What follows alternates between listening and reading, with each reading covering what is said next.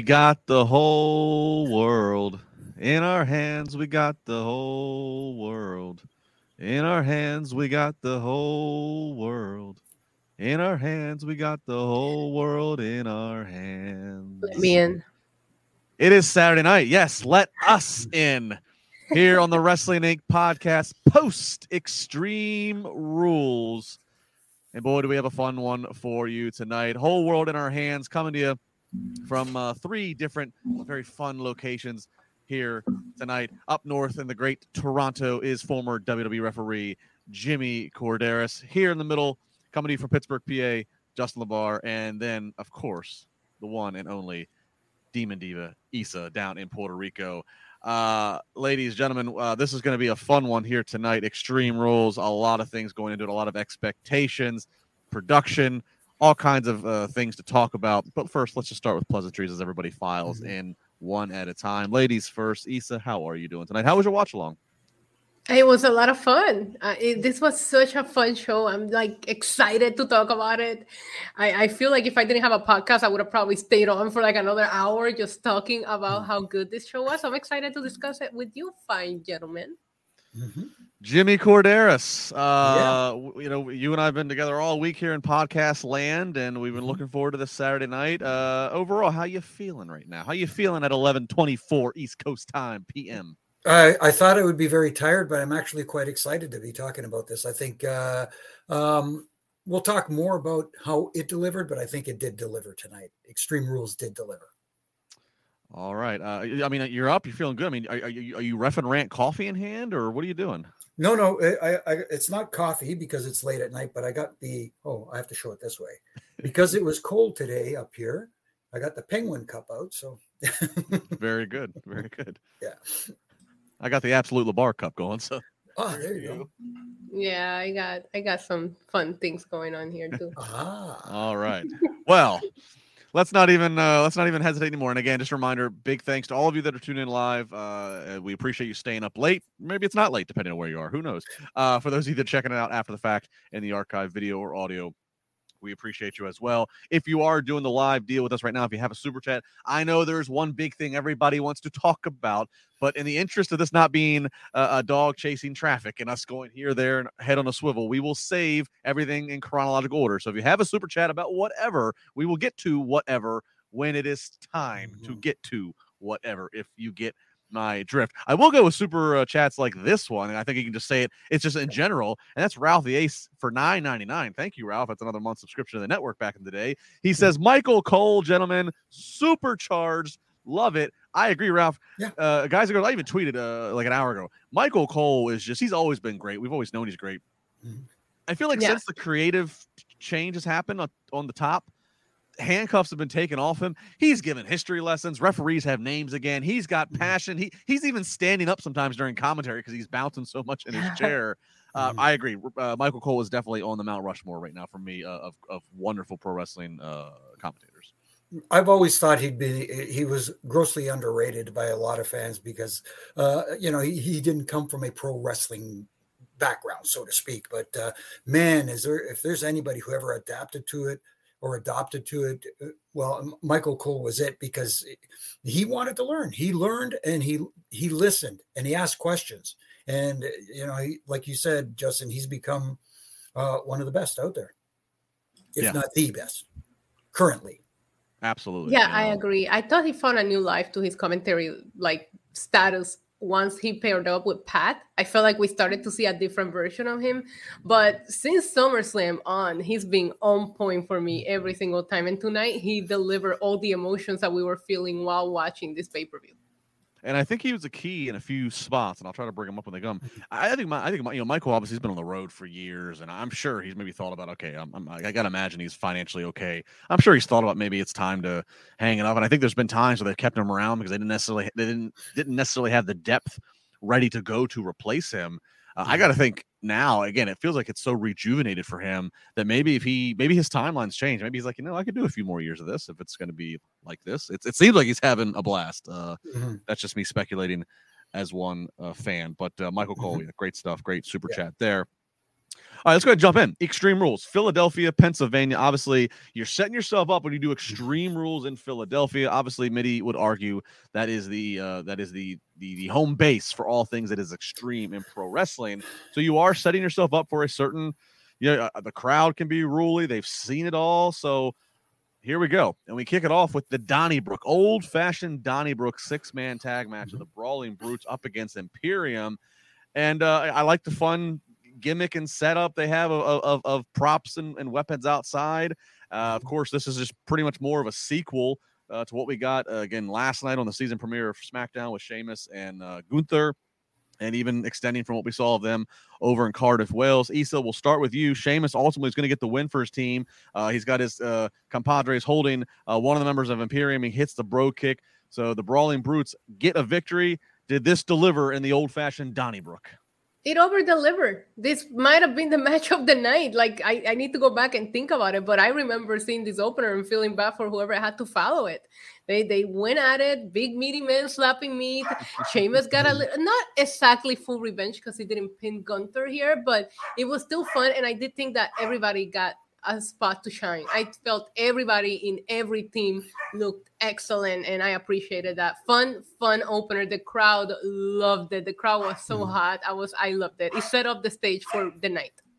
Jimmy, this is a six man uh, a six man match, but I don't even, even want to really say six man tag because right. when you when you're in a an environment where every match pretty much has no DQs and what have you, you don't need legal tags. It's just it's it's it's kind of like an AEW tag match in some respects. uh, shot taken.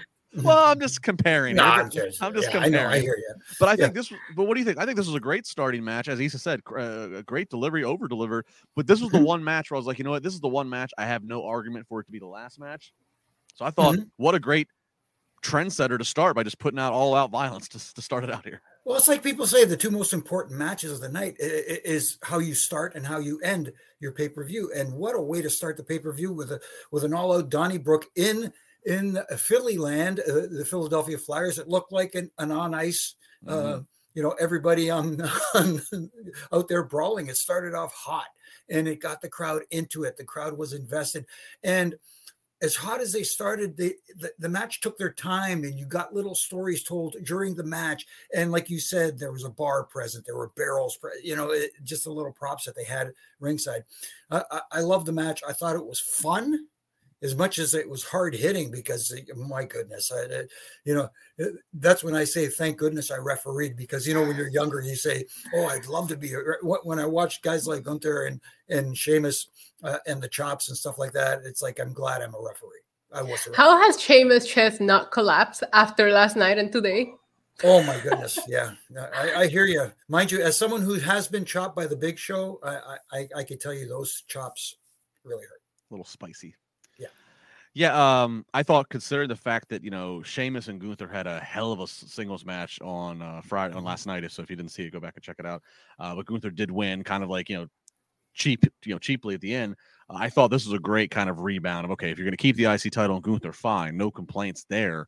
But I think this was good for Sheamus and his crew uh, to get the victory here in this. Um, you know, and it's it's not that it's not this is not a case where I go, oh, it's that 50-50 booking. This was just a kind of it makes sense if you want to keep the title on Gunther but this also is a perfect time to give the, the baby faces and Sheamus and, and, and, and the Brawling Brutes a victory here. So I don't look at it as a 50 50 cheap way out. I just look at it as actually just keeping everybody elevated and, and live to fight another day, so to speak.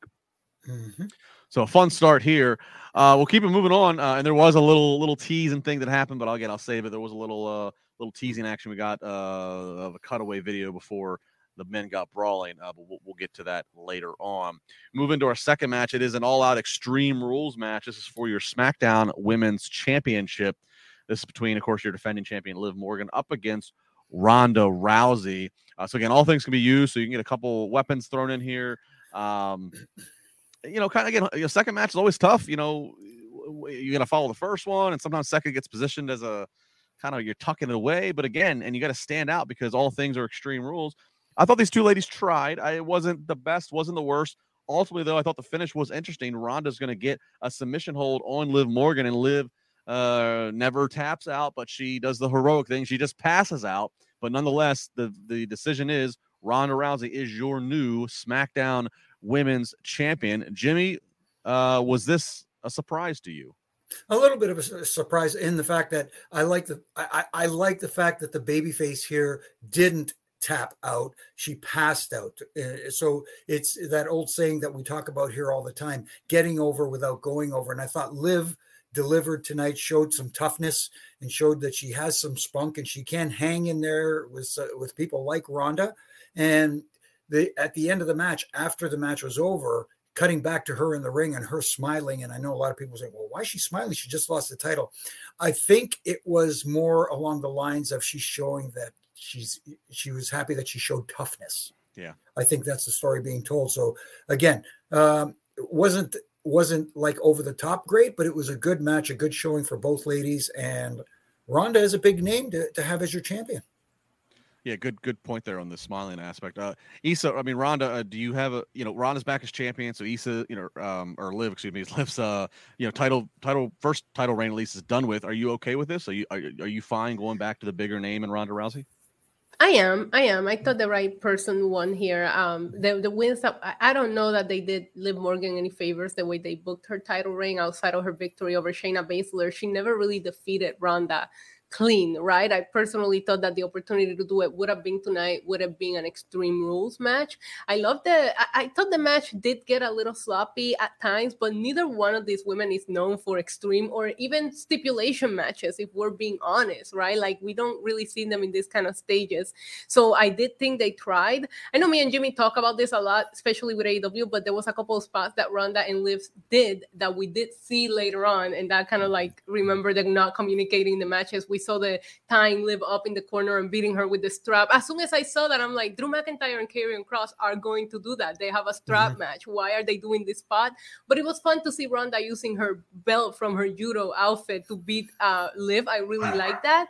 And also the spot with the apron, we also saw it later on mm-hmm. again. Mm-hmm. So I did I did catch that thanks to you, Jimmy. I told you I watch wrestling completely different now, thanks to you. Sorry. But overall, it's all good. It's all good. But overall, I like the psychology in the beginning with Ronda not wanting to use any weapons because she continued to say that she didn't need weapons to be dangerous, right?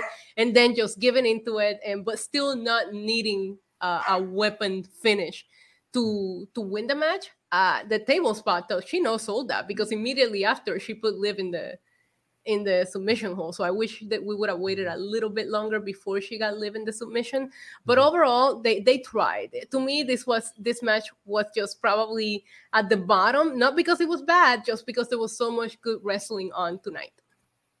Yeah, fair. Um, yeah, it was a little clunky. Like I said, it wasn't the worst, wasn't the best, but a very fair point by you the you're right. There there were things, and and, and I know you know we call it on Wednesday, so let's let's call it on WWE Saturday. There were some things that were repeat. So I don't know if yeah. that was okay. We're all tasked with the same thing, which is extreme rules, hardcore matches. If that made everybody feel like they were limited in a box, if anything, I usually feel like that opens up the box of anything exactly. you could, of you could do. But you're right. We saw we did see some repeat spots. So I, I am curious uh, as as we are still. Um, in the early days, and this and this is only what the I guess third premium live event, SummerSlam, then Clash of the Castle, and then this one. This mm-hmm. is the only third premium live event under the again the new dynamic and the new creative leadership. So I'm curious, maybe you know, are they pre-planning stuff as much as they previously did? Are, are we having agents communicate? We're doing this. Don't take this Mm-hmm. You know, so I don't know, something to watch for, but very fair point. Uh, that is something to to, to note, and the, again, that we critique it elsewhere, so we'll, we'll call it out here. But uh, it's all Jimmy's fault. He's got me catching things that I would have never noticed before. yeah, I, will take full blame. so Ronda Rousey. So uh, tune in next Friday to see uh, what mm-hmm. is next for Ronda Rousey. Of course, we have uh, Crown Jewel coming up in four four weeks from today, and after that, Survivor Series. So uh, take your pick as to where she will be, uh, mm-hmm. you know, mm-hmm. where her next big defense will be after this. All right, so coming up, strap match, as uh, Issa just mentioned, we're going to see a strap match here between Kross and Cross and Drew McIntyre. Of course, love seeing the Karrion Kross entrance here in front of this 15,000 plus crowd in Philadelphia. Uh, again, he and Scarlett just have such a, such a, such a package, such an appearance together. Strap match. Now, this is actually a little bit different than, than some of the other strap matches, uh, and I'll, I'll, defer to Jimmy with the rules here. Mm-hmm. Normally, mm-hmm. your more traditional strap matches, it is your strap, uh, the two opponents are, are bound together by the strap, and normally it's not a matter of pinfall or submission, it is the matter of the whole four corner uh, mm-hmm. tap the top turnbuckle pad of all four corners.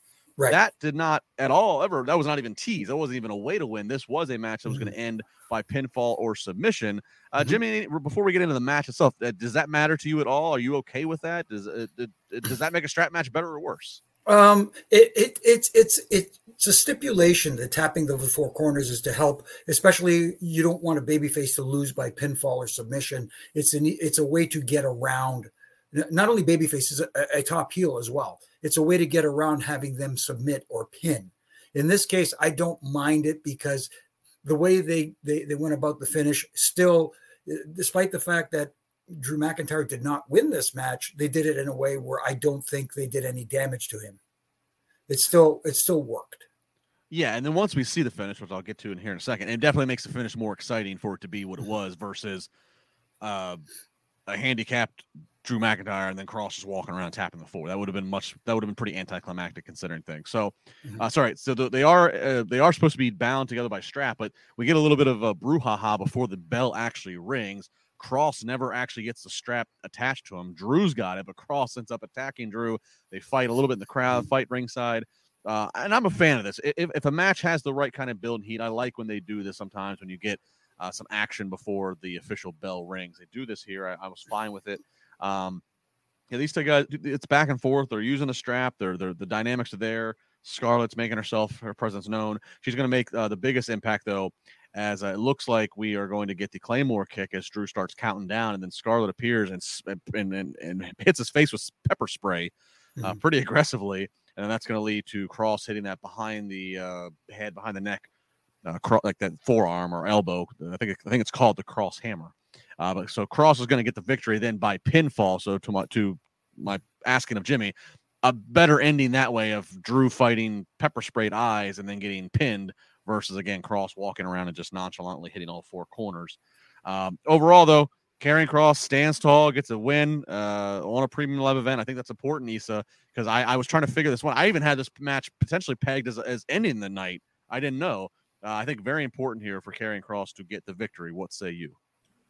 Yeah, I agree. I, I, I called this yesterday. It's his first official match back. We've seen a lot of appearances, but we hadn't seen him in a match. I, I personally expected for Karrion Kross to win, but they keep protecting Drew, which is good for him. He keeps on, on being beaten by outside interferences and people having help, so we're not just giving him all of these L's without reasoning mm. behind it, right? Um, but yeah, I thought this was fun. They they they beat each other up. Like the, some of those traps uh, sounded just brutal, and we just saw Drew take a beating yesterday on SmackDown. They had an excellent segment that really hyped up this match.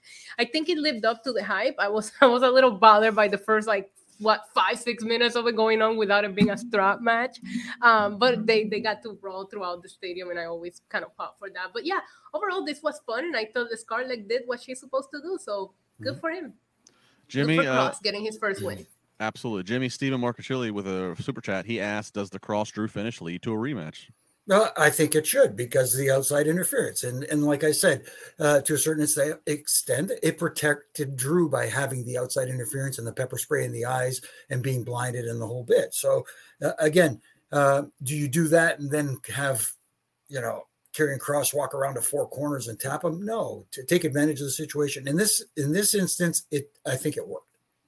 So I'll be curious. That's a great question by Steven. You know, if we do get a rematch, Jimmy says he thinks so because of, of the interference. Um, obviously, Kross has been very vocal that you know he's doing this to get a victory and then to move himself in contention to challenge and become the und- you know the universal un- undisputed universal champion, ha- holding all things that Roman Reigns holds. Obviously, we know Roman's next official match is a crown jewel against Logan Paul we all kind of assume Roman's going to win that. Uh, so it will be curious timeline wise what this means here. And of course, Roman and the bloodline are heels, even though it's kind of like a polarizing heel. Roman's kind of even above heel or face. He's just kind of his own his own universe. Uh, and Kross is very much a heel. So that's what I'm watching for is that I almost want to see is Kross going to try to start to challenge at Roman, and then is Drew going to come back and say, no, no, no, no, no, you're not mm. done with me just yet. Mm. You know, things to things to watch for here. Right. Absolutely. Um, yeah, and that and that strap, some of the you know, I don't I don't think we classify this as a gimmick strap. That's a strap. That was a that was a, that was a strap leaving strap marks on. Yep, flesh. definitely one thousand percent, and tr- it's not pleasant. Yeah, there's no doubt. There's no doubt about it. That that it sounded incredible. yeah. All right. Uh, well, it's uh, it's almost sounds as incredible as when you have a, a, a long braid of hair of Bianca Belair's being slapped against your flesh. Reading here my we, mind. Here we go with a uh, the uh, Raw Women's Championship match. It's a ladder match. Bianca Belair defending her title up against Bayley. Uh, so these two women are going to work uh, using the ladders. Uh, some some some simple ladder match psychology. We are mm-hmm. going to get damage control. They're going to make uh, some interference, but they're going to regret it as Bianca is then going to grab both uh, Io and Dakota, and they and she is going to double KOD them. So she has them both stacked on her shoulders. KODs. All I could think is, boy, Bianca must be a queen in the gym with the squats to hold this kind of weight on her shoulders mm-hmm. uh, and to perform that the way she did. Pretty impressive. And then for the big finish, uh, she's going to grab Bayley, and Bayley is going to be holding a ladder across the her upper body, and we're going to see the KOD, and Bayley's going to land uh, mm-hmm. onto this ladder for the KOD. That's then going to lead to Bianca going up to the top, grabbing the title and uh, retaining. Uh, it's also going to have again some hair whips in the process. Mm-hmm. Uh, overall, I thought this match kind of got better as it went on. I thought this was a really nice build. Mm-hmm. Uh, yes. Isa, uh, Bianca Belair retaining the title. Uh, I, I'm fine with it. What about you? Did, did you think Bayley and this new form group needed to get it, or was or is this still Bianca's time? I thought Bayley was gonna get it here just because damage control has momentum. Um, but we did see the visual of Bayley climbing the ladder at the end of Raw. So you know, Wrestling 101 will tell you she's not gonna succeed at the pay-per-view. I really, really enjoyed this match. Uh, I, I personally thought that Bianca it's just incredible. She just keeps doing all of these things that you just can't believe. I don't know how she keeps outdoing herself. And even if you go into the match, maybe rooting for her opponent, she makes you turn around and root for her at some point in the match. And that is so amazing. And not a lot of people can manage to do that. Uh, I love the spot where she pushed Bayley off, like when Bayley tried to catch her in the ladder and she just like lifted it up and pushed her off. Incredible. I think the only weird thing that I have nitpick here is that we didn't see Alexa or Asuka but we did see damage control, but that's okay because that goes to show you that Bianca, ultimate babyface, doesn't need any help mm-hmm. to win. Well, I think they did acknowledge that at one point when the numbers game came into place. I think the, I think commentary said that uh, Alexa and Issa, or Alexa and Asuka were both injured mm-hmm. um, because of yes. Raw. So that was kind of their explanation of why there's no help coming. Jimmy, you are you are a veteran and an expert in refereeing mm-hmm. ladder matches. Uh, mm-hmm. How did this one uh, do for you? I, I, enjoyed it very much, and one of the reasons I enjoyed it was, like you said, it started off uh, and and progressively built up to, and the crowd you can tell the crowd was getting more invested as the match went along, and they took their time to tell their story. They didn't rush into it and just do spot after spot after spot just to get that uh, that ooh ah reaction. They told a great story. They did some nice spots. They they worked a hell of a match, and they worked hard too. The only thing, and like like Isa said, the, the nitpicky thing I had with the match was there were two times in the match, once once by each competitor, where the ladder was set up under the, the under the title hanging, and they both took the ladder down to do something. Mm-hmm. You know, yeah. they could have grabbed another ladder. Other than that, oh. you know what I mean? Why why take the yes. ladder again? That's a, you know, it's a little. You know, people say, "Wow, why are you being so nitpicky?" It's there. Grab another ladder, do your spot, and then you can go to your climb and and you know tease a tease a, a false finish there, climbing the ladder. That's it's funny that you mentioned that because I had that issue going back, sorry, to the uh, Liv Morgan and Ronda Rousey match because at one point Liv grabbed a chair and walked right by Ronda to get the chair in the ring, and I'm like, why did you do that? Just beat her up with the freaking chair. She's right mm-hmm. there. So it's just little things that make yeah. sense. Yeah, I agree with you. Yeah, and there was even right right before the finish of Bianca going and grabbing Bayley to do the KOD with Bayley holding the ladder. Bianca went and started fussing with another ladder and doing something, and then she it's almost like she aborted that plan. So I don't yeah I don't know if there was just miscommunication of what what needed to be where. Um, I mean, these matches are tricky, and Jimmy, you could give insight to this if you wanted. These matches are any any match that deals with ladders, tables, and such. They're tricky because obviously you need to get them in place. Mm-hmm. You need mm-hmm. to have you know, you know you might set it up as a red herring and, and you don't get to it until towards the end. You know, it is tricky. It's kind of like you, you want to have certain ones set up. Then there's other times where the referee needs to clear said debris because it's not Mhm. needed anymore and it's just going to get in the way. So Right. these can be tricky. So I, I kind of probably uh, would attribute all the things that we were just noticing here just to, you know, Bayley and Bianca not having a ton of ladder matches in their experience. Exactly. And uh, again, those are things that you end up learning afterwards. As a- in hindsight, when you go back and watch the match, you know, you think, oh, I shouldn't have taken that ladder down. I should have just grabbed the one that was beside it or something like that. But uh, yeah, that, that comes with experience. You know what I mean? And and we don't we haven't seen many ladder matches lately. So uh, hey, you know, I got to put my take my hats off to the lady because they did work hard and they they told a hell of a story and had a hell of a match. Jimmy, and let me I had to add, I'm sorry, Justin. I just wanted to add because you made that comment and it just made me very happy to just see how normal it has become in WWE for women with stipulation matches. I remember just a few years ago we were celebrating the first off, or it was so rare to see a women's ladder match or Hell in a Cell. It doesn't matter anymore. Both women matches tonight had a stipulation. They killed it in their own way. And it's just mm. awesome that it's just becoming a normal thing. Yeah, you hold the women to the same standards. It doesn't need Yeah. to be a novel thing that they're having the same kind of, you know, it's just, it is what it is. Mhm. Um, we got a, some chats we get to. Before we do, though, Jimmy, I want to ask you. Um, a- again, have you, you you've been? I don't even want to say you've been the referee for ladder matches because referees are kind of there at ringside to kind of. They're there at ringside as a presence of authority, but at the end of the day, all you're doing is verifying, in, in, in fact, that, that that the winner grabbed the title. You've Mhm. been out there for so many, though. Obviously, all the famous TLC matches. Mhm. Um, how much did you get into the weeds with the performers of what are the spots? To the, and I asked this to the point of like, how much did you know? Okay, th- these letters do need to be used. These are here for extra props. They need them. Like, did you get in the weeds, or was it a case of hey, this is an easy one for me. All I got to do is stand out here and just make sure I give these guys time cues. They're going to do their thing, and, and I, I don't got to count anything. Like, how involved did you get with ladder matches, given what your role was? for as best as I could because uh, you know as you know Justin and Isa I was also part of the crew so after I was done my crew duties you know I would get my match assignments and I would find the guys especially during TLC matches that were in the matches and I would just sit there and listen just listen and listen and if there was something that was uh, um, uh, I wasn't quite getting I say sorry guys I, I hate to interrupt but it's, it, what would you like uh, us to do? Because there's usually more than one referee out there for these matches but what, Right. is there anything you'd like us to do in this situation or is there somewhere you need us and stuff like that? But mostly i'd be like a fly on the wall and listen and kind of you know keep keep mental notes you know what i mean? Uh, and there was one uh, instance like you said uh, uh, our job there is to make sure they get them the times make sure that, that stuff is not in the way when it needs to be and also that everybody's okay after especially big spots. But i don't know if you remember wrestlemania 17 the tlc match there when when jeff was hanging from the uh, from the uh the titles. And just before edge just before edge jumps off the ladder and spears him off you can see me down in the corner dragging that ladder trying to get it out from the ring kind of like pulling it to the side going i hope they don't land on this thing and Mm-hmm. you know what I mean? It, it was on its side and open, and I'm like, how do I do this without with being discreet at the same time? And Sure. you see his little bald head over there trying to anyway. But Oh, I was there. I was there live. It was my first mania. I remember seeing your bald head pulling aside.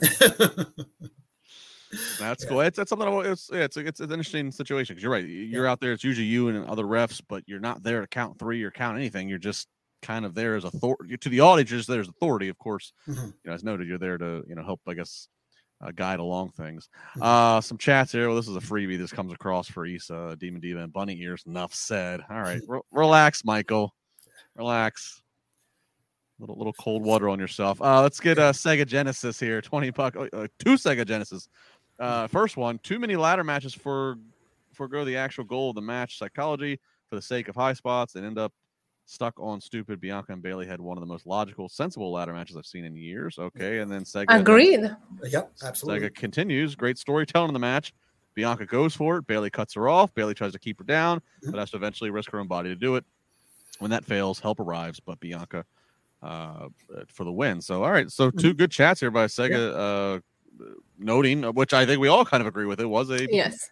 You know, yeah, was well done here. Um, anything else for this particular match? I don't believe so. Um, so yeah, so Bianca going into Monday night, going into the season premiere of Raw in Brooklyn. Um, uh, just Still your Raw Women's still Champion. your champion. So we'll Yes. see what is up next for Mhm. Bianca. All right, going into an I Quit match here: Edge versus Finn Balor. Mhm. A couple things to note here. Um, Finn Balor coming out. I believe this is new music. Uh, he he's normally he's normally It's like a out. remix of his old theme.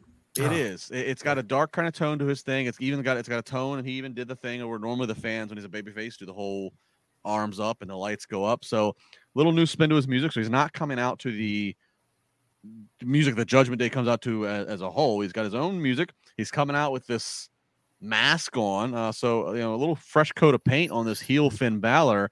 Um, to which commentary is even going to note how, you know, even though he's even the first Universal Champion in history, that maybe he's always been missing that little bit of an edge. No pun intended. But tonight, there's just a look at him that he's finally there. That he's finally as dangerous as possible as he possibly could be. Michael Cole given great history. The first I Quit match ever in pro wrestling history is in 1970 for the All Atlantic title. The first one in WWE is in 1995 at WrestleMania 11 between Bret and Bob Backlund. Of Hmm. course, there's the Rumble 99 between Rock and Foley. There's the 05 between Cena and JBL. Great trip down memory lane. I love the fact we can acknowledge history in, in old years again. That's Mhm. awesome. Um, I got to say this, though. There's a lot to unpack with this. We'll start here. This crowd, to me, was very flat for this match live until they got into the crowd fighting. But for Right. the first however many minutes, I just I kept making this note. This crowd felt flat. They're even starting to do rogue "We want Wyatt" chants, like, Hmm. uh, and and, and I say that that's that's the live, but all three of us obviously not there live. We're watching on on Peacock. I thought it was coming across better on TV, and I give Michael Cole a, a bulk of the credit because he was really diving into what that competitor's feeling like right now. And of course, referee Chad Patton is right there with Mhm. the microphone asking these guys. So, Issa, to us, we're getting full context of what they could be going through and thinking and why Chad Patton's asking them and could this be it? But I feel like to the live crowd, they're just kind of sitting there waiting for some big reveal of something. Mhm. And then they're just hearing a bunch of, uh, uh, uh, no, I don't Yeah. quit. Right. You know? Imagine what the neighbors thought if you were watching that out loud in a sound system. no, I, I no, personally thought more. That's what it's going on. never. Anyways, I personally thought that maybe the crowd wasn't so hot because this match has stages to it. There was really good storytelling, but the first before they got into the crowd, they were just wrestling. It felt very mm-hmm. technical. They were just kind of wrestling each other in an I quit match. Maybe they were expecting for all of this drama that we did get. But the, were they expecting for it in the first five minutes? No, you gotta build up to it. You know, you gotta go a little foreplay. We gotta go out for dinner first. We gotta get some drinks. So I was Mhm. perfectly okay with it, but I feel like the crowd. You know, you say you know what that makes me think of this this week on social Yeah. on Twitter. This week on Twitter, I saw one of those viral things where it's like you know, it wants you to quote tweet it, and like the Mm-hmm. viral thing was, "What's something you can say during sex that you can also say during Thanksgiving dinner?" You know, and it was you know it was it was that, and so that's what that's what I kind of got to. Is like. What could you say during sex that you can also say in an I quit match? You know, and it's like, ask him again and Ask him. Give me more. Go to hell. My favorite part was on the beginning. The ref is like Jimmy. Sorry, I'm gonna I'm Mhm. gonna talk about No. the ref here, but the ref No, was just like getting the mic in there after every spot. But then when they're doing like crazy spots, the ref is nowhere to be found to ask Mm. anybody if they quit. I'm like, when they were doing nothing, he was everywhere, and then when they're Mhm. like killing each other out in the crowd, you couldn't find him. What was that? Right. Yeah. No, uh, again, it's the little things that that that, it, that help in the storytelling. That was one of the situations where I agree with you. He said that didn't make sense. All right, so let me go through because there's a lot of levels to this. So uh, Mhm. you know, they're kind of it is what it is. They're you know, does he quit? No, you just put an armbar on him. He's not going to quit after the armbar. we, we we build, build, build. They go into the crowd, and this the energy comes up then because they're right there in the crowd. I mean, they're, they're really fighting up close. They're up up the stairs. They're doing all kinds of things. Uh, you know, Tony or uh, Michael Cole's making references of uh, oh, it's like the Sandman out in the crowd in Philly. You know, some fun fun callbacks here. We finally get back into the ring. Um, we do see Damian Priest and Dominic. They come out to interfere. Um, Edge is then going to spear Finn into them, so he takes all three of them. So it looks like Oh, Edge this is was kind awesome of spot. Mhm. yeah, it looks like he has kind of neutralized that of the Judgment Day. But while he's in the corner getting ready to deliver the spear again, which could be the you know, the nail in the coffin, so to speak, Rhea Ripley pops out of nowhere and she handcuffs Edge to the top rope. My dream come true. Mm. So now Edge is handcuffed. He's got all three of the male uh, Judgment Day uh, members just surrounding him like hyenas. And then here comes Rey Mysterio. Rey Mysterio comes out. He takes out Finn. He takes out Priest, and then Dom just lays out his father. Yes. Mm. And the fill it, and, and I don't know, I don't know if it's real or if it was piped in. Somebody that was there can chime in, but at least how again how it came off on TV, it sounded like this place all wanted to just kill Dominic. It was Mhm. great. So Dominic takes Not out me. I thought it was great. Go Dom. um, and so now it looks like you know Dom's just took out Rey, and um, and and and, and we have uh, then Beth Phoenix. She pops up. Beth Phoenix unlocks. She gets she attacks Rhea Ripley with the kendo stick, gets Mhm. the key off of Rhea, unlocks Edge. So now Edge is once again a free man, no longer handcuffed. But then Rhea's going to take out Beth with some brass knuckles, a shot right to the back of the head, and Beth is out, cold, lifeless. The Judgment Day members, Priest, Dom, and Finn, all kind of mafia style, are just holding Edge. They're punching him, they're smack talking him, everything, all while he has to sit there just feet away from his wife being just a lifeless body. And then Rhea grabs two chairs and proceeds to tease that she is going to concerto Beth. And that forces the babyface Edge to say, I quit, leave her alone, I quit, I'm done. Bell rings, Finn's the winner, but then Rhea just kind of gives a big FU and concertos her anyways. Good golly on the drama here. Jimmy Korderas, take it away. Well, uh, I, if, if I recall correctly, I think somebody uh, predicted, not predicted, but thought that that kind of scenario, the only way to get Edge to to say, It was I- me. It was I- me. I called I- it to a T. Thank you. and uh, you know what I mean. It was, uh, I think it was executed just dramatically perfect. It- it- it- you know what I mean. Here's a guy who has to watch his wife in peril and threatening her with a concerto, especially, and and that's you. you See, you could do whatever you want to Edge, and he would never quit. You know, and he kept saying "go to hell" and all that sort of stuff. But you you heard his family, family first, right? And even though he did say "I quit," and when she hit that concerto, you heard that heel heat. It just, it was just massive, and and I think they got what they wanted. And where this leads, we shall see.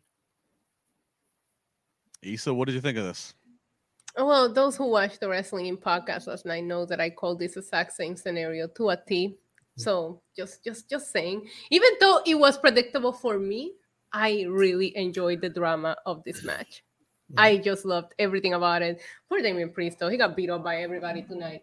Um, I I need to see Beth Phoenix against Rhea Ripley at some Mhm. point, but this match delivered. It had everything that you could want. It felt like a movie going on in Mhm. one movie. There was like in one match, there so many things happening. Like I said, it started very technical. They move on to a big spot of the match in the crowd, which I always really enjoyed. They come back, you get the drama of the Judgment Day. Side note, you get the drama between Rey and Dominic Mysterio. You get the storyline with Beth and Rhea Ripley at the same time.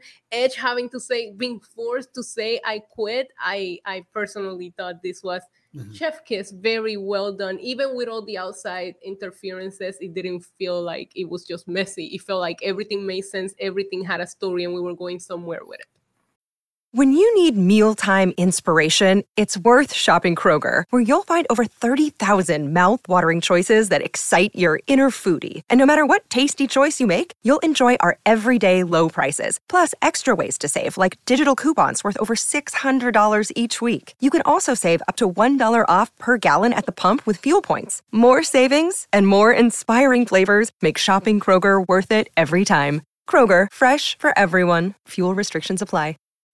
When you need mealtime inspiration, it's worth shopping Kroger, where you'll find over 30,000 mouthwatering choices that excite your inner foodie. And no matter what tasty choice you make, you'll enjoy our everyday low prices, plus extra ways to save, like digital coupons worth over $600 each week. You can also save up to $1 off per gallon at the pump with fuel points. More savings and more inspiring flavors make shopping Kroger worth it every time. Kroger, fresh for everyone. Fuel restrictions apply. All right, let's uh let's check out some uh some chats here. Mm-hmm. Actually, Before we get to the super chats, this is this is a free one that floated across the fence, which is kind of funny to me. Uh, Uh, C- Cendric, she says, uh, "My ex-husband would have left me to get concerto." To be honest, oh wow. thanks for sharing. All right, uh, Mhm. Antoine Fair. Antoine says, "I feel so bad. I feel like I couldn't give full attention. Mets playing for their playoff lives. I'll say this: Edge versus Balor. Holy crap! And Bray. Mhm, We'll get to that. We'll get there. The Mets, the Mets live You on think- one more day. The Mets I got- live on one more day. I hear you, buddy, but uh, uh, uh, today the Blue Jays uh, really disappointed me. And and the thing going forward, I mentioned this to Justin before that uh, you know having these premium live events on a Saturday night up here in Canada, it's hockey night in Canada, so that's uh, the allegiance is torn. Can, can we get an F in the chat for Jimmy's Blue Jays, please? yeah, no, okay. oh my goodness. Sorry, Jimmy. Uh, I'll let you know I- how it goes. No, the, the the way the way they blew it today. that, Yeah. you know, It was no horrible. Like I think they were up what seven to one, Eight to one. eight to one. Like oh Mm. my god. Yeah. Damn, talk about choking. Anyway, Yeah. Uh, we got Marvin. He says, "War games with Rhea and Beth now, please." I could see that, and uh, Judgment Day versus Team Edge and Rey or whatever. In case maybe hmm maybe the first time Rey decides he's going to do something to his son. Yeah, I mean they're really hold. I mean we're seeing little bits and pieces of uh, Dom with him, Mm-hmm. but not. They're they're really holding off. Mhm. Uh, I see him getting pixelated. My signal's dropping down. I don't. I can change things, but I don't know if I can change things and and not disrupt things. Right. So, so bear with me, guys. If I'm a little pixelated, I apologize. I want to Disco change. it. Disco Ball Labar. Yeah, Mhm. I think I'm all right. Okay. Looking better. We'll see. uh Sheed Black says uh Finn got his mask idea from Kanye West. Match reminded me of WrestleMania 13 with Bret and Austin. The match was 10 out of 10. So much drama. But the drama made sense, and that's what I appreciated Yes. about it. Exactly. Well, you got two guys in there that can tell stories, and uh, you know, especially with Edge. Edge is uh, uh, one of the best storytellers out there. And regardless of how it happened, a win over Edge, good for Finn. Good for Finn. Uh Leonza Duncan says Rhea has to has to be the one to beat Bianca, Royal Rumble winner. That's interesting. Hmm. Uh, we we we still owe that match. Remember, we were supposed to get it. Then Rhea Ripley got injured, and it was never brought up again. So I'm ready for that match. Okay. Okay. And what else do we have here? Uh a little little trolling on me here. Jim saying, "What was worse? At the, who was worse at the job? Carson Wentz or Steve Lombardi? Commanders suck." All right, Uh-oh. all right. Keep your shots to yourself, Hmm. there, Jim. Um, that wasn't me, though, by the way, because even though uh, our, our teams are uh, clashing tomorrow. Uh, Athletic Mind, I did not miss your super chat. As I said earlier, we will get to them when it's time to get to them. Mhm. Um, so be patient. Yes. Part of me is one. uh, part of me is wondering. I'm wondering if I can. I'm wondering if I can leave. I want. to I can switch something to my internet, but I'm afraid if I leave, I don't think it should hurt the broadcast. I think it should keep. It's not gonna end the broadcast. It's, it's just gonna like. All right, you guys. I'm, I'm right looking. At, I'm looking at the program. I can see I'm getting pixelated, and I saw that the, the Not now. Wi-Fi thing. Well, no, you, no, it's better now. Well, no, what, what you Yeah. see, Jimmy's fine. I'm watching the. I can see the YouTube thing. I'm wondering. I could leave real quick, and I could switch my internet thing, and maybe be, be better. I don't want to get into the heart of this and and uh, be Mhm. be looking like a Nintendo game the whole time. Gotcha. I mean, if, if you guys if you guys want to fill for like a minute without me, you can do that. I got you. All right, you think will that work? I can leave without it. It won't. Uh, I you I can leave and it won't end it. Yeah, I, I'm gonna ask Jimmy if he. The, Jimmy, which I quit match did you ref? All right, I'm gonna Yeah. leave. I'll be back. Oh my goodness, I'm trying to think back. Uh, I wish I could remember. I it's one of those things where you think back and I quit. I quit. Did I do an I quit match? You know, Well, the I've done so I'm asking matches. is I want I want to know the psychology behind what I Mm-hmm. was telling you that kind of like irked me, which was the referee coming in and out with the mic. Like when is Mm-hmm. it like how do you know when is the right time to go and ask, do you quit? Do you not quit? I know there's the the, Right. the good old ask him from the wrestlers, right? But Mhm. there was there was a lot of spots there in the beginning where I didn't feel it was necessary to stick the mic in their faces. Right. Well, uh, you know, uh, obviously when they're in a hold, you can do, a, you know, a, a, almost like a. So what do you say? Do you quit? And that's it. And as the match Right. progresses, now you start to get, as a referee too, you're starting to. So what do you say? Do you quit? You know, your intensity level starts to, and you start to maybe have a little concern in your voice come on, what do you say? Do you quit? You know, it, it escalates as the match goes on as well. Right, right. So you kind of like just reading the the- reading the crowd, reading the match, and, and that's when you figure it out. But I do Mhm. love the intensity because I want that, right? When when there's so many like brutal spots, the ref should be like, please say I quit. Mhm. Welcome No, back, go LaBar. ahead. You look great. Yeah, Thank you. Am I good now? Mhm. you're good now. I think I knew what happened. I, I was uh I was I, I normally go into these and I normally make sure I'm hardwired in with Ethernet. Mhm. I had the Wi-Fi selected earlier. Mhm. And I think my wife is probably going to bed and she's probably streaming Netflix or something. And I There you and, go. and There you so so I'm like, oh damn it, just before we get to the main event. I'm like, Right. let, me, let me jump out of this and get back to the Ethernet. Mhm. All right, if Let's I'm do good. it. If I'm Yes. good, I'm good. All right. Mm. it, it's it's live, folks. This is this is the benefit of getting to be part of this live, is you get to see it Mhm. all. There's no dress rehearsal. All right, uh, we do get a backstage. This has been going on all night. Uh, Miz is kind of uh, he's planning birthday parties and he's he's he's, he's dodging uh, any any danger. He's going to go talk to Triple H. Uh, Gritty, the Philadelphia Flyers mascot, Mhm. um he's he's there and of course you know miz is paranoid these days about who's under what you know costume and mask uh he starts to attack gritty only for dexter lumis to appear behind him and once again just choke the miz out um so dexter lumis and gritty uh walk off into the sunset together um what are we leading to, Issa? I mean, I, am I supposed to be cheering Dexter Lumis? I don't know. I'm not sure what any of this means. Oh, and I've been watching way too many serial killer documentaries. So so Dexter Mm. Lumis putting the Miz to sleep makes me uncomfortable. mhm. yeah. I, I, I, have, you, have you- yeah. have you been watching Jeffrey Dahmer on Netflix? Yes. oh wow. Ugh. no, a- a- and and I got to say, you know, usually I'm I'm a proponent of take your time, tell your story, but this now is starting to feel like it's dragging on. Yeah. and we need to get to the a reason why he is doing this stalking and this, uh, you know. I will uh, say one thing about this. It's like after like Lumis walks away with the mascot, we just hear like it's quiet and we just hear Michael Cole say, Happy birthday, Miz. I fought for that.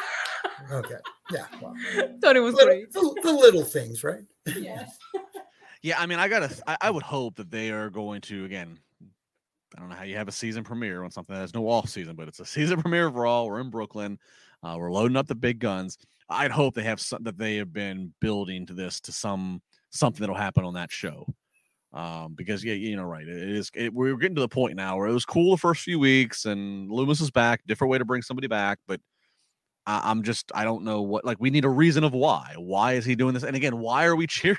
I know the Miz is like one of the best heels they have. He's like one of the most unlikable, but you know we've crossed into the line of you know this guy's stalking his house where his wife and kids are, and it's, Right. Absolutely. so we'll see. Uh super chat here coming in. Uh Peter says, random question. What do you guys think of GCW? Do you think they'll eventually get a bigger they'll, they'll eventually get bigger with distribution deals or remain a niche company? Um Ugh. Do you guys see that Moxley lost today at GCW? I, I didn't see that, but but Issa, the fact you brought it up is, is part of my opinion, which is uh so Moxley had this match against Nick Gage, right? Um, yeah, career. Like if Nick Gage lost, he had to retire. Right. Mhm. Right. And then the news came out last night, and Issa, forgive me, I did not watch you and Glenn, so I don't know if you talked about it, but the, the press release came out last night of Jon Moxley's been signed to another five years of the AEW, not just as a talent, but also as a mentor and a coach. Uh, Mhm. good, good PR move right now. Um, and uh, and but it also said in the press release how he will continue to work with their partners, and they name New Japan, which kind of made me believe he'll finish up whatever he has right now, commitment wise, like this match with GCW. But he's probably done doing some of these other things. Which, if I'm Tony Khan, that's the right way to do.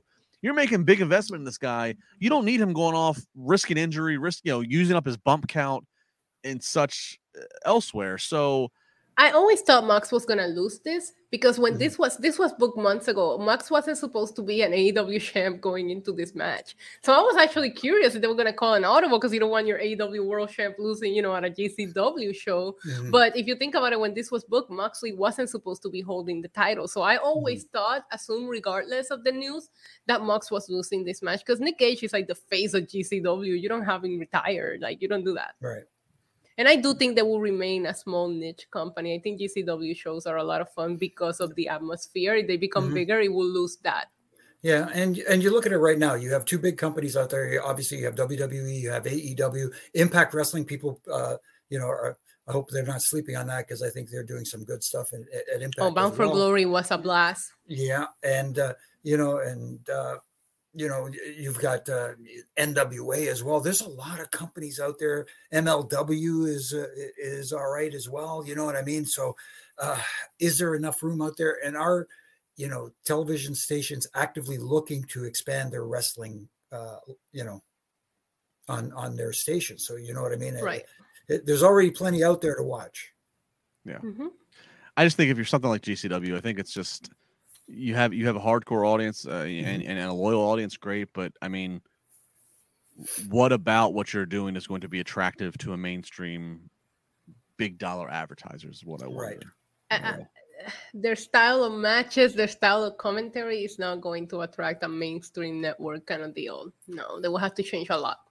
And Here's the big- Brandon, oh, sorry, and Brandon Impact with their 100 fans, it doesn't matter. Their product is still a very good t- uh, wrestling product. I think the best hope for a GCW would be if if AEW is here for the long haul, which I think they are. I, I really do. I don't think you know AEW is not going anywhere, and obviously Tony has the money.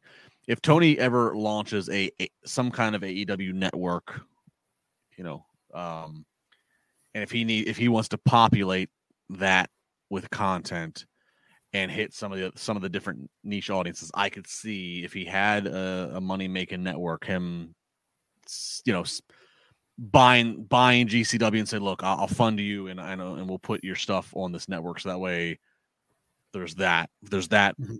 uh entree Right. on the buffet for people. I think that's Yes. honestly GCW's best hope is to have somebody like a Tony Khan who's just a wrestling, and I mean this in the most affectionate way. I really do. He was a wrestling nerd who would just want to support that product. Aren't we all? Aren't we all? We are. That's what I mean. I, I didn't want that. I wasn't. I'm, I'm, I'm, I said that with the most love because we all are. He's just the wrestling nerd with a billion dollars. So if he wanted to do that, that's what he would do. Yeah. Um, so that's what I think. Yeah. All right. It is time for the main event before the main event.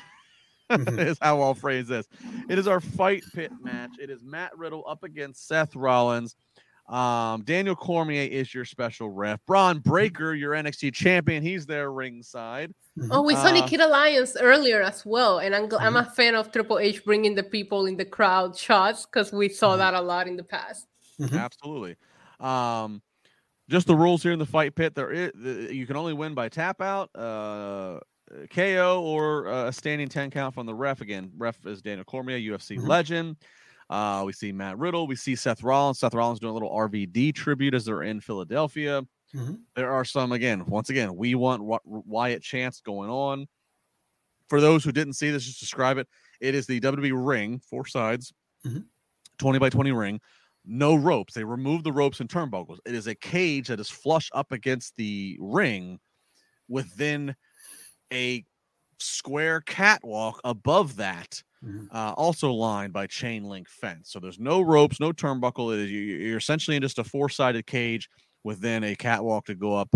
Uh, and of course, somebody has to jump or fall from it, which we will Mhm. definitely see here. Mhm. Uh, we early on though, both guys kind of disrespecting Daniel Cormier. Cormier is having to, th- you know, Cormier is getting a little physical with them. They're they're they're swat, you know, throwing elbows at him. He's telling them you're you're not here to fight me. So it kind of establishes Cormier in there. They eventually do get up to that platform that uh to, to fight on. But as commentary is trying to sell, no decision can happen up there. Right. So it's it's it's the equivalent, Jimmy, of being on the outside of the ring Mhm. when it's a traditional match, whereas no pinfall or submission can take place on the outside. So he's trying to say whatever you guys do up there is irrelevant. You got to get back down here. Eventually, um, Rollins kind of casually falls from there after getting hit by a move from uh, Riddle.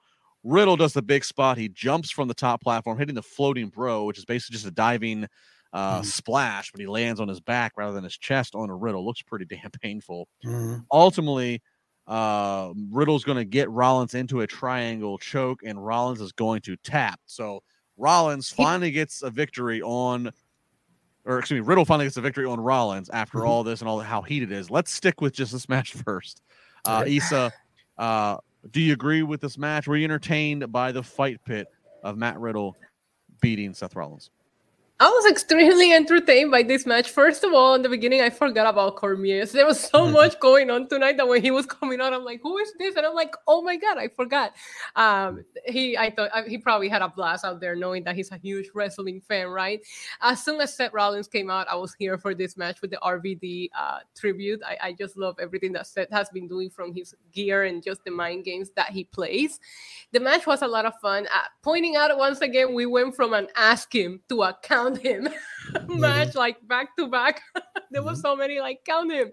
My favorite was when Seth was trying to get Cormier to count uh, Riddle when they were in the platform, and Cormier Mhm. was like, "I can't count up there." Yeah. like I thought that was funny. The RKO's were incredible. We miss you, Randy. Whatever you Mhm. are. We miss you. Uh, yeah, this was fun. It, it was a great way for Riddle to to kind of like get his win back on Seth. I, I'm not a big fan of Seth losing and getting a title match tomorrow on Raw, so I personally thought Seth was gonna win here again because he's getting a United States Championship shot tomorrow. Um, but that being said, was I overall entertained? Yes, I was a little bit confused because the rules were a little bit different from the NXT fight pit, um, but overall fun. It was lit. It was the whole the whole show, honestly, and we haven't even gotten to the best part, but this whole show, excellent. It delivered. Yeah, Jimmy. Uh, to, to Issa's point, um, I, that was my thought. And I thought, okay, well, they're setting up Rollins is challenging Bobby Lashley on Raw for U.S. Mhm. title. I mean, he can't lose this, can he? But at the same point, R- Riddle also needs a win because Riddle, Mhm. you know, R- Riddle's getting his family's name tossed in the mud or whatever. I mean, how did you? What did you make of this? Uh, yeah, I, I, I'm I'm I'm kind of like six of one, half a dozen of the other because, like you said, uh, you know, going into tomorrow, uh, not tomorrow night, but Monday night, he's got that uh, United States Championship match against Bobby Lashley. So, what does that say going into the match that he lost tonight? Does that mean you know that they find a way for him to come emerge from Raw on Monday night as the new United States champion? Obviously, there's a way to do it while still protecting Bobby, but at the same time uh, it, it's got to be creative. It's got to be different. It's got to be something that nobody sees coming. And and uh, you know, and the the only other thing about this match that I found interesting was the crowd being a little bit quieter than I expected during this match, and it's I, I think a lot to do with you know their expectations of what was yet to come. I think people were waiting and Yeah. waiting and waiting, and and it, and it kind of from from an investment standpoint, they were wait almost like it was they were waiting for the uh, either interference during the match to happen or the match to end so they can get what they were hoping to get. Which Sure. is why I believe they booked it shorter, and I thought that Mhm. was smart. I think at that point, because they stopped showing teases eh, after a little while and all that, I think at that point they were like, let's book this main event a little bit shorter because people are just going to be paying attention to what they came Mhm. here to see. Sure, and yeah, and and and actually, as a as a response to Sheed Black's uh, he said main event was too short. I blinked and missed it. I agree. I think they knew this doesn't need to drag on too long Mhm. because you know we know what we want to get to ultimately um, in this whole thing. So all right, so let's go ahead and get to it. This is what everybody's been waiting for. We're 58 minutes and change in. So uh, Riddle gets the win. A fight pit comes up. Riddle and Daniel Cormier leave. Seth Rollins leaves. Triple H doing one of his fun little tricks. I remember the first time he did this. It was a takeover. It was the night Mhm. that Tommaso Ciampa turned on Johnny Gargano. And the trick I'm talking about, boys and girls, is where we think the show is over. We even put up the little signature. The signature is the graphic at the bottom that says all rights reserved. It's just it- it- it's a formality. You think it is the final thing you're going to see in the in the in the final five seconds. You think the show is done, and all of a sudden, as that pops up, lights go out, and oh my goodness, the Wells Fargo Center in Philadelphia goes banana. Mhm. Yeah. Now, earlier in the night, I skipped over this earlier on purpose, but as the start of the first match was happening, the Donnybrook, we cut away to this weird kind of looking like a Nintendo video game of a white rabbit who's bouncing along and then all of a sudden finds an X that looks like the Extreme Rules X and goes down that rabbit hole. That's the Mhm. last thing we see involving a rabbit. Everything else is manufactured by the No, it's not. No, eh, it's not. Mm, when miss one? they when they showed yes, when they show like we're in Philadelphia outside the Wells Fargo, you remember that Philly video package? Yes, there was yes, a yes. bunny taking pictures with people right outside of the Wells Oh, Fargo, and if you right. pay attention, they showed it. Yeah, And this is why we have which I thought was clever. Which I thought was clever. There was also a tease during the pre-show, but we don't talk about the pre-show. This is why this is why I have Issa here uh, to Yeah. correct me on that. All right, I'm the White Rabbit representative tonight. So she mhm. again, if you're not watching the video, I mean, I'm I'm I'm pixelated like a bad game here, but she's got white bunny ears on. She's got a white top on. She's, I mean, look, just you know, she- I'm the White Rabbit. There you is go. The white rabbit. All right. So lights go out, and all of a sudden we start to hear, and this is the next big pop over the PA system. Bray Wyatt's voice. We got the whole world singing the song. Now, Mhm. as he's singing that, spotlights start illuminating in the crowd, and we see what looks like Huskus the pig. Mhm, And then we see what looks like Mercy the buzzard. mhm. Uh, we see Abigail. We see what looks like the Fiend. We see all these characters from his universe Mhm. popping up all the while. Lights are out in the arena, and we are still hearing him sing this song. Then Respect we get to Rambling Rabbit showing up looking beat up. Rambling because that's how Rabbit, he should have showed up. Rambling Rabbit looking like he coming off a 10 day bender. Uh, We Mhm. see all of these characters. Then we get to the top of the stage, and there's this door. What's behind this door? Well, first, before we go to the door, we go to some video, and it's video. It looks like a documentary film of the Firefly Funhouse that's been abandoned. And then we get some staticky, grainy footage of a Mhm. new mask and and new voiceover coming across on on this uh, TV PSA. And then we go back to the Wells Fargo Center. The door kicks open. It's smoke. It's lights. What is it? They go off. And then we're illuminated by what? We are illuminated by a lantern being carried So by good. a man with a new mask on. And this mask looking like what we just saw in the PSA. Mhm, And then the mask gets ripped off. Mhm, And yes, ladies and gentlemen, the white rabbit is Bray Wyatt. mhm.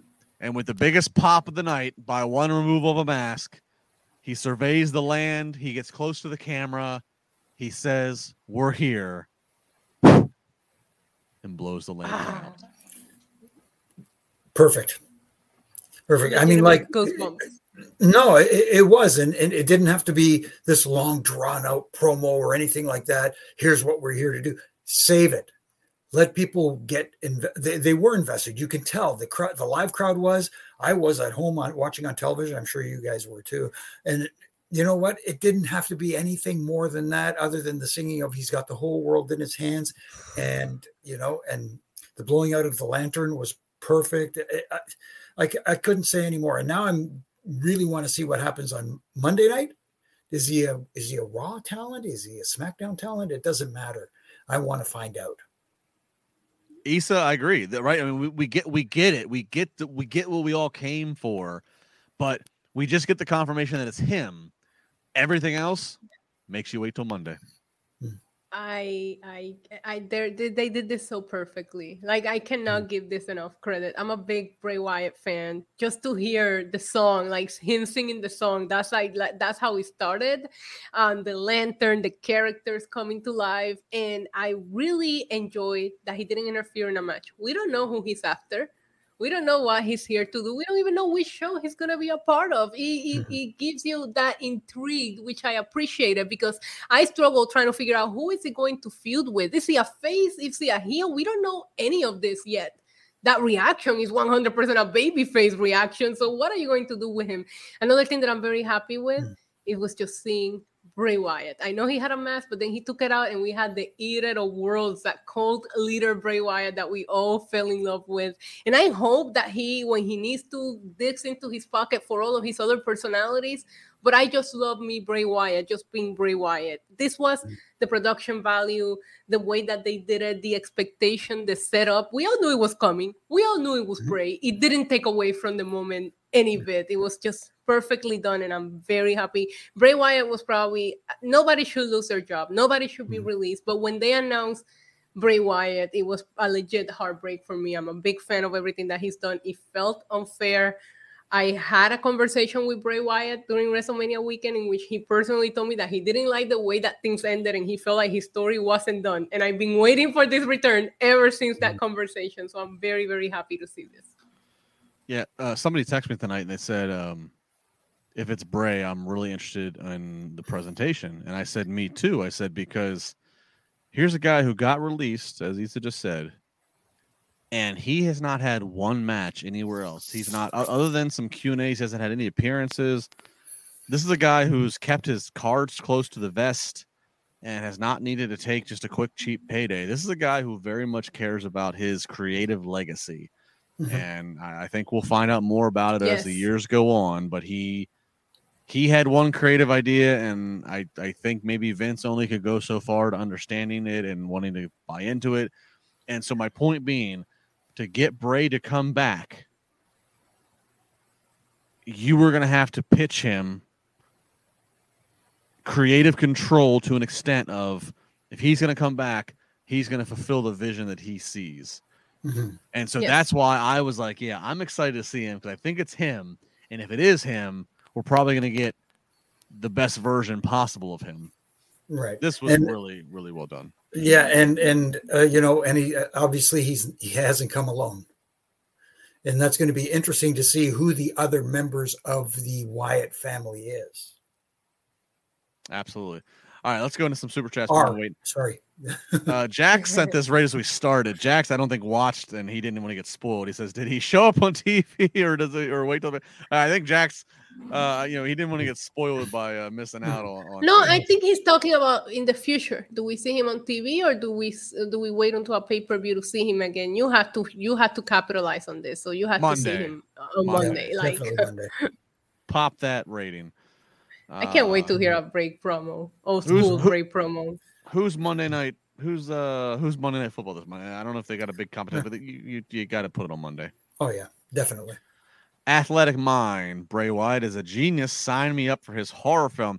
Yeah, that's Huh? something too that's been out there that, Yes. that supposedly they were in talk they were in talks of doing prior to his release a couple years ago. Mhm. Him doing some kind of horror film based upon his character. Excuse me. We, we've seen them Yeah. do things, The Undertaker and horror. So I mean, God, I mean, there's no better character than, than the world of Bray Wyatt for a horror film. Y- Yeah, especially you know if you're going to do a, an extended uh, film like a two-hour, hour and a half film, there's a guy with a great mind who can make that character work so well. I can, I can just imagine it on film. Uh, Stella Justin Lopez, major props to WWE's production. That was top notch. Bray's new mask is similar to the mask that Yes, E- Ethan Hawke wore in his past summer's Black Oh. Phone. I've seen that a lot roaming around social media, and I see the similarities right away. And I want to and- give. And, real- sorry, Jim, real quick. I want to give a prop here to the production because I was thinking that I, I, and full disclosure, I was sitting in my chaise lounge watching the show. Hmm. The only time I stood up the entire time was once the lights go out and I heard the whole world's hands. I was standing up, and then as they're doing the different spotlights, I remember thinking to myself, "This was a great rehearsal that was well done," because there is so many margins for error of these extras or whomever they're playing these with the masks of the different characters on Mhm. because you're in the middle of a live Philly crowd. So who the hell know? Like, well done execution on, on on on the production uh, on all facets here. Sorry, Jimmy, go ahead. No, no, no, no, not at all. This is kind of a little bit off topic, but it has to do with the production uh, because you brought up the production. The video packages leading into each match, I thought were really, really well done as well. Yeah. Getting people, ex, i- i- you know, interested in it and invested into wanting to see the match. I thought, uh, from a production standpoint, I thought those those introduction videos into the matches were done really well. And again, the production value of that ending is just off the charts. Let me ask you guys something, and the and the people in the chat, um, because I was trying to think of what moments have given me legitimate goosebumps, the way that this gave me goosebumps, mm. and my brain automatically went back to seeing the Fiend debut when he made his entrance. It was in mm. Toronto, Jimmy, for SummerSlam. I remember that entire entrance, just having goosebumps mm. the entire time. I don't want to start comparing but moments, but which moment do you guys prefer out of these two, the Fiend's first entrance or this tonight? For me, ah, that's a tough one because, like you said, it was here in No. Toronto, and I was I was there live to, to to witness it, which was awesome. But at the same time, I was I, I think tonight's was was better because we were anticipating it, Hmm. and we were hoping that it wasn't going to be a letdown, and it was furthest thing from a letdown. They they they they, they nailed it, Yes. Okay. hit it out of the park. What about you, LaBar? Yeah, I mean, I mean, I, I- see value in both. I mean, the first time we Yeah. saw the fiend, that presentation, that that that, that creepy The siren. entrance, the lantern with the Yeah. head. You didn't know what to expect, and even commentary was like, "What the hell did we just see?" It was it was very Mm. well done as well. It's all Bray Wyatt's a genius, man. Yeah, I mean, I, I tonight maybe I'm I'm I'm still running off the high of tonight. Tonight was just really fun. It Yeah. is it felt tonight tonight feels just- like tonight tonight tonight you- alluded to it earlier Issa, about you know when he got cut tonight felt like a major wrong being righted Yes. Mm. this guy Yes. this guy needs to be on television And and, and, this- and I go back to something that MJF said on his promo. Sorry, MJF said on that pipe bomb, I make you feel things. And that's what Bray Wyatt also does for me. Like Mhm. Bray Wyatt does things that you just feel you, you get in the moment. And those are performers that are very few can do that. So I'm just so happy to see him. Mhm. Uh sheed black says i couldn't hear what bray was saying. It was too low or distorted. We'll have to rewatch. I didn't catch all of what the when we are in the firefly funhouse and the tv i didn't catch all the distorted voice of what that was saying. Mhm. Um, I, I will have to go back to check that, but it, but but she, I don't know if this is what you're asking. When Bray does come out with the lantern and he looks to the camera quick, he just says, "We're, we're here," like he used to say, and then he Mhm. blows the lantern out. So Right. that helps you, I hope. But yeah, I, I couldn't catch everything that was being said in the distorted. Um, Yeah, I'm sure somebody on social Mhm. media has already figured out everything Oh, that yeah. was said on that promo, but I need to go back and check it out too. Yeah, uh, Dylan Matthews, Ramblin' Rabbit, got a red eye from Vegas. Oh, Tremendous.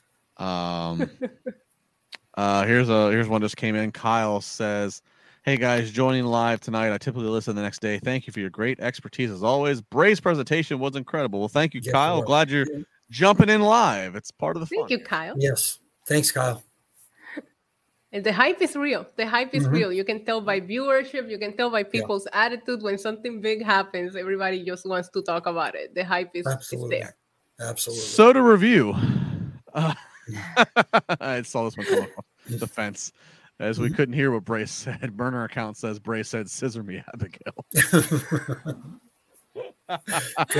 Oh no. Um, all right, so to review, we're going into this Monday, and we have Edge who quit because his Mhm. wife just got con-chair-to'd, Mhm. right? Bianca still our women's champion, right? Dexter is still stalking the the Miz. Um, we're talking about Monday here. We have a DX reunion. Mhm. We have Johnny Gargano versus Austin Theory. Yes. We have Seth Rollins challenging for the U.S. title against Bobby Lashley. Mhm. And then we have what we assume will be some follow up to Bray Wyatt. Strap How dare in. you not mention the tribal chief is going to be on Monday Night Raw as No, well? no. Thank you very much. How dare you miss that, LaBar? Oh my goodness! How dare you? What a Monday we have lined up here for Yeah. this uh for this Raw season premiere. Sheet Black again. Kane's debut was the most goosebumps I got as a debut or re-debut. He has died as Dr. Isaac Yankem before. Yeah, I mean, I, I don't care about the Yankem thing, but I agree. Uh, Yeah. It was it was Yeah. just the anniversary 25 years ago, just a couple days ago. Yeah, Kane's debut. Kane's debut will forever go down as one of the greatest executed debuts, and then the backstory of his character is Mhm. phenomenal. Yes, Mhm. that's gotta be Kane. yeah, That's gotta be. Great Yeah. stuff. Mhm. Uh, uh, Issa, I'll go with you first. 'cause I'll talk to Jimmy this Monday night. Um, I won't see you this Monday night. What are you most looking forward to? Uh, uh stupid question. Tribal chief, of course. Jimmy, what are you most No, looking no, forward to? The, the follow up with Bray definitely is what I'm here for. Jimmy, what are you here for on Monday night? Uh, I'm I'm here for a few things. Uh, I, I want to. I'm looking forward to more in the story with uh, with Edge and uh, Judgment Day and Ray and his son, and also Bray. I mean, I, I think Monday is going to be a fun night. Yes. Fun night indeed. Sheet Black, one more here. Tonight's tonight made Finn look like a star again. Uh, agree to that. Mhm. Absolutely. Absolutely. All right. Uh, well, that I believe is there. Or we got more coming through. Hang on here. You guys don't want the night to end. You just want to keep it going. King Rail. I was hoping Dexter would have been in Bray's faction. Hang No. on, Dexter. Hmm, Hang I on, King disagree. Rail. Dexter might still be. We don't know. I We'll disagree. I, I don't. I don't want to see him in in part of Bray's. Uh, uh, I, th- keep that separate, please. My opinion. Yes. Okay. But we, but uh, again, all the things we're looking forward to Monday. I'm looking forward to Mhm. hopefully getting some ex, ex you know, ex, give me Yeah. some, give me some reason, give me Mhm. an explanation for Dexter and Miz. Stalker Lumis. Yeah. He's been watching too many true crime documentaries like me. There you go. There He's you go. just taking it too seriously. Tell me the Miz cheated on Maryse and was hooking up with Indy Hartwell. Eh, I mean, give me something. Give me something. And that escalated quickly. The Ron Burgundy. Uh, that escalated quickly. Uh, all right, been fun. We're an hour and fifteen in. It's been a blast. Uh, I, I don't know. I don't know what's going on. I, I got I got like the, the the cricket wireless internet's going on here for a second. I don't know what's Mhm. going on here. I'm pixelated. I apologize. Uh, but nonetheless, you can still hear my sultry voice. You can still uh, hear Jimmy. You can see her, which that's the biggest thing. You can see Issa. Uh, it's been fun. Make sure you tweet any and all of us. Let us know where in the world you are when you're watching and tuning to us on the Saturday night. Come back Monday night, myself, Jimmy, and Jack for what's going to be a loaded Monday Night Raw season premiere coming from Barclays in Brooklyn. Issa, close it out. Give me some cheap plugs. Uh, you guys can find me here on Tuesday, Wednesdays, and Fridays. Also, NYC Demon Diva on YouTube. Go watch these shows with me. Let's have fun. Jimmy, my football team versus your football team tomorrow, but never mind that. Give me a cheap plug. cheap plug uh, ref and rants from monday to friday on all my social media platforms or it's just a little constructive criticism it's not trying to crap on anybody just uh, i want everybody to be better that's all and I, ha- I try to have a little fun with it as well and you can get your pro wrestling uh, uh, pro wrestling tees uh, you can get your ref and rant t-shirts including a canadian heat magnet t-shirt Ooh. I don't buy it, Jimmy. You're you're you're you're on the WWE payroll. You're that's all you're doing. oh of course i am of course i am I- i'm just still waiting for the checks to come that's all Still waiting. That's right. I'm Matt Justin LaBar. I'll be back again Monday night with uh, Jimmy and Jack here on Wrestling Inc. I'm here on Wednesdays for Dynamite. I'm on Friday mornings on uh, Busted Open and Sirius XM with Dave LaGreca and Thunder Rosa. Those are always fun. Uh, tweet at any of us at Justin LaBar, at NYC Demon Diva, at Jimmy Korderas. It's been a blast, man. It's fun to be a wrestling fan when things are good, right? It's fun when we don't have to we don't have to sludge through these shows and we got actual energy. It's 1237 on the East Coast. It's 1237 in the morning. Sunday just turned 38. I might go wait, make one more drink. What the hell? I'm amped up. I'm hyped up. Bray Wyatt's back. I just talked to Issa. I just talked to Jimmy. Jimmy, finish it out. Uh, just wanted to wish everybody in Canada happy Thanksgiving tomorrow or today. Yes, happy It's after midnight. Yes. Happy Thanksgiving. Uh, happy Thanksgiving to all of our Canadian uh, Canadian friends. Enjoy it. Uh, enjoy the turkey. Do you guys eat? Do you guys do turkey? What do you do? Yeah, it's it's just uh, with the exchange rate, the turkeys are a little smaller. That's all. Smaller turkeys for everybody. Canadian Thanksgiving, Monday Night Raw coming up this Monday. We'll have all the reaction. Go Commanders are going to beat the Titans. Uh, look at Issa, white bunny ears and all. God, it's a beautiful world. Whole world in our hands, as as the best way we can put it. Be safe, everybody. Good night.